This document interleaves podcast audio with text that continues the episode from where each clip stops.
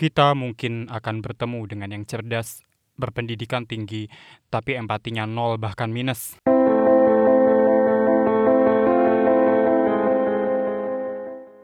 Tak pernah merasa bersalah meski dihujat satu semesta, apalagi meminta maaf dan berubah. Kita mungkin akan berjumpa dengan yang terlihat selalu main-main, cuma bisa melawak, hidupnya seolah remeh dan tak bisa diajak ngobrol serius.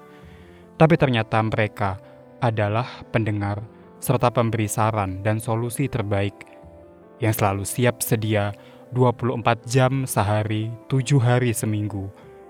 Ketika kita memberi diri kita sendiri kesempatan untuk mengenal mereka lebih dekat. Kita mungkin akan melihat mereka yang secara konsisten memamerkan pesona tubuhnya seolah cuma itu yang mereka punya.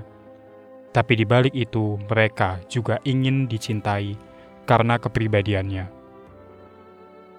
Mereka mungkin pernah mencoba menunjukkannya, tapi mereka antara bingung karena jadi terlalu banyak pilihan, atau ujung-ujungnya kecewa dan tersakiti.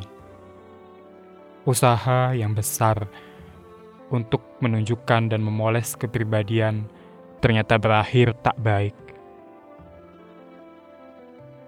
Kita mungkin akan mendapati mereka yang mati-matian memoles kepribadiannya, tapi habis-habisan menghakimi mereka yang suka posting foto selfie dan seksi.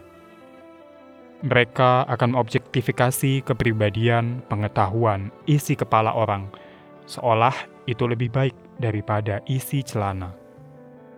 Kelak, saat kita sudah terbiasa, keduanya akan terasa sama saja.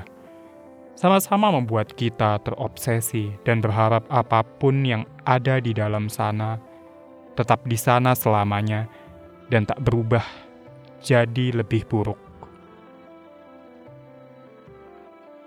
Kelak, ketika kita sudah bisa menerima bahwa rupa-rupa manusia itu-itu saja, tak ada pola dan rumusan yang pasti, dan merasa itu lumrah-lumrah saja.